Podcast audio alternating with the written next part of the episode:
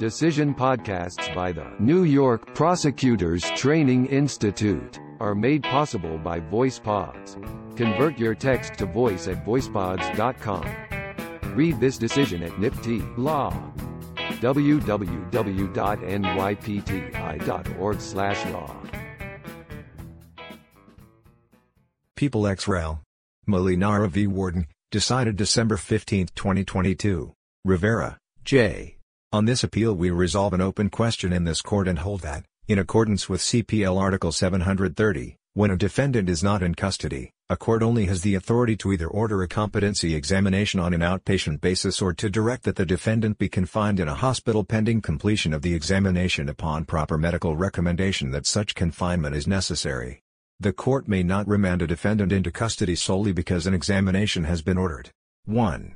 Wei Li was charged by misdemeanor complaint with several offenses, none of which were qualifying offenses under the bail laws, CCPL 510.10, 4, 530.20, 1, b, meaning that criminal court was required to release Wei Li on his own recognizance or set particular conditions in a securing order to ensure his return to court. CCPL 500.10, 3A, 3B, 510.10, 3, 530.20, 1, A. However, at arraignment, the court ordered a CPL Article 730 competency examination and remanded Wei Li into the custody of a respondent, the warden of Rikers Island, pending completion of the examination.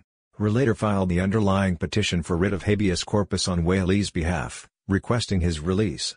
As relevant here, Relator argued that the remand order was unlawful on the grounds that Wei Li could not be held under the bail laws because he had not been charged with a bail-eligible offense under CPL 510.10 and CPL 730.20, 2, did not separately authorize the court to order defendant held in jail pending the examination. Instead, under CPL 730.20, 2, the court could only order an examination on an outpatient basis or, upon recommendation by the appropriate medical official, by hospital confinement.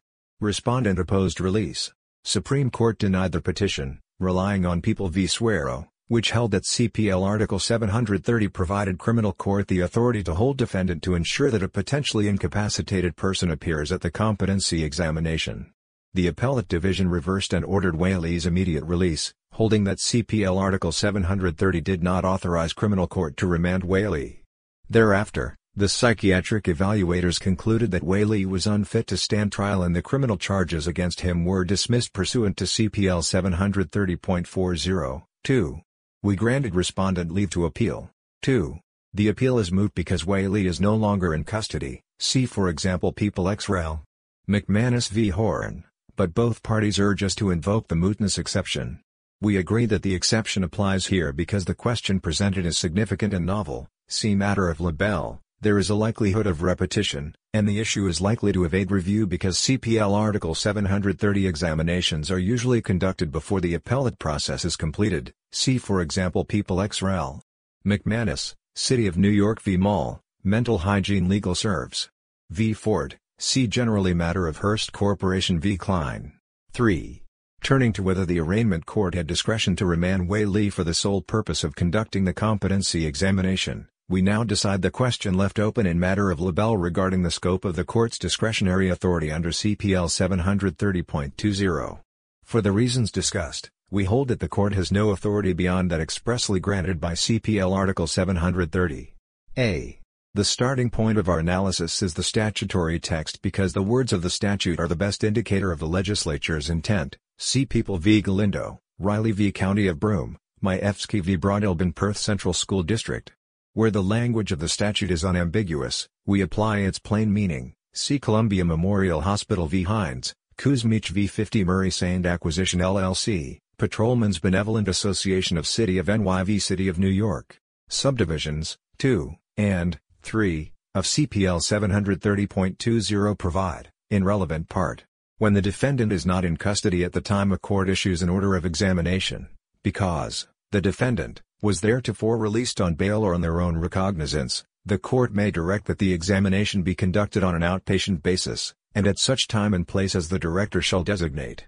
If, however, the director informs the court that hospital confinement of the defendant is necessary for an effective examination, the court may direct that the defendant be confined in a hospital designated by the director until the examination is completed, CPL 730.20, 2.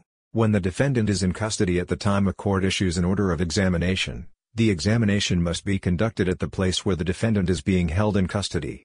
If, however, the director determines that hospital confinement of the defendant is necessary for an effective examination, the sheriff must deliver the defendant to a hospital designated by the director and hold, the defendant, in custody therein, under sufficient guard, until the examination is completed, CPL 730.20, 3. b. As a threshold matter, we conclude that Wei Li was not in custody during his arraignment for the purposes of subdivision 3, because he was not charged with a qualifying offense under the bail laws and the court was required to order his release at arraignment. See CPL 510.10, 3, 530.20, 1, a. As its plain text makes clear, subdivision 3 mandates the location for the examination as either 1. The place where the defendant is in custody at the time the court orders the examination, or 2. at a hospital facility, as might be necessary for an effective examination. The statute's use of the phrase in custody, like the phrase hospital confinement, refers, as a practical matter, to where a defendant may be properly examined by psychiatric personnel. Thus, in custody, as used in subdivision 3, does not broadly refer to custodial control over a defendant at a courthouse. Notably, a different reading would mandate a remand or hospital confinement in every case where the court at arraignment directs a competency examination. This interpretation would, in turn, render subdivision 2 meaningless, in contravention of our established rules of construction that require we give meaning to all the words of a statute. See Majewski, Matter of On Bank and Trust Company, McKinney's Cons Laws of NY, Book 1, Statutes Section 98, A, and read the statute as a whole, harmonizing all of its provisions. See Columbia Memorial Hospital. Our interpretation gives meaning to the entirety of CPL 730.20 and avoids undermining the legislative intent reflected in the bail laws entitling Wei Li, and all other similarly situated defendants charged with non-qualifying offenses, to release.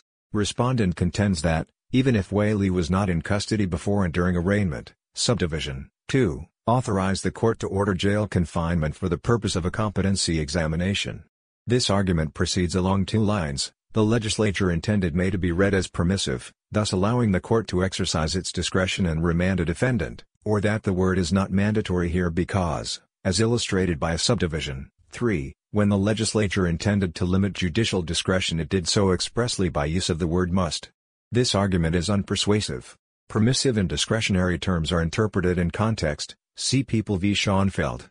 Mandatory words have been interpreted in a merely permissive sense and vice versa and the word may in some instances imposes a positive duty, not a discretion. McKinney's Cons Laws of NY, Book 1, Statutes Section 177, A, comment at 344, 1971 ed. Contrary to respondent's claim, there is no dichotomous reading of CPL 730.20, 2, and 3. Both subdivisions are mandatory directives on the exercise of the court's authority. Subdivision 2 instructs the court on how to order a competency examination when the defendant is in the community, and subdivision 3 mandates where the examination shall be conducted when a defendant is already in custody. Therefore, the legislative choice of the word may in subdivision 2 cabins the court's power and sets forth the only options that the court is authorized to apply when it orders a competency examination for a defendant charged with a non-qualifying offense and who is thus entitled to release. A court issuing an order for a competency examination in that case, 1. may direct an examination on an outpatient basis or, 2. upon a medical recommendation of the director, the court may, but need not, order hospital confinement until completion of the examination. C. The legislative history supports our interpretation of subdivision, 2. Section 730.20 was adopted in 1970 and remains unchanged today. Its addition was part of the innovations included in the criminal procedure law, which replaced the Code of Criminal Procedure. The Bartlett Commission staff comment explains that subdivision, 2, was modeled after a recommendation made by a committee of the Judicial Conference of the District of Columbia Circuit. See staff comment of Temp St. Common on Reverend of Penal Law and Crim Code. 1967 Proposed New York CPL 405.20 at 461 to 462. See also Richard G. Denzer, 1971 Practice Commentary, McKinney's Cons Laws of NY, Book 11A, CPL 730.20 at 336. The committee had recommended limits on incarcerating defendants who had otherwise been released from custody. The status of the accused who has been enlarged on bail should not be changed because of a pre-trial, mental examination being ordered for them, and an accused who is otherwise eligible for bail should not be denied bail because a pre-trial, mental examination is ordered for them, if, however, the examining psychiatrists report that the accused's confinement is necessary for an effective examination the court should be empowered to commit to a mental hospital. Judicial Conference of the District of Columbia Circuit, Report of the Committee on Problems Connected with Mental Examination of the Accused in Criminal Cases, Before Trial, Recommendation 7 of 93, 1964. This history suggests that, in adopting Subdivision 2, the legislature intended to replace New York's prior mandatory confinement regime with outpatient services while still allowing a court, in its discretion, to order hospital confinement if requested by the director. The Bartlett Commission also explained that most of the provisions in Article 730 were based upon the recommendations of a comprehensive report by a special committee of the Association of the Bar of the City of New York. That committee noted that psychiatric hospitals in New York were overcrowded, in part, because courts were required to order 60-day examination periods for criminal defendants alleged to be incompetent, placing strain on hospitals and their staff. See Association of the Bar of the City of New York, Special Committee on the Study of Commitment Procedures and the Law Relating to Incompetence, Mental Illness, Due Process and the Criminal Defendant, a second report and additional recommendations.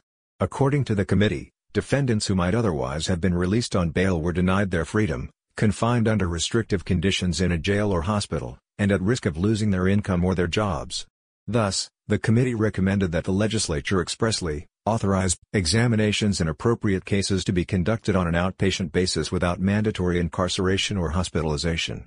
In other cases, the committee recommended that bail could be revoked for failure to comply with a court order or that defendants who present risks to themselves or others could be held under other authority.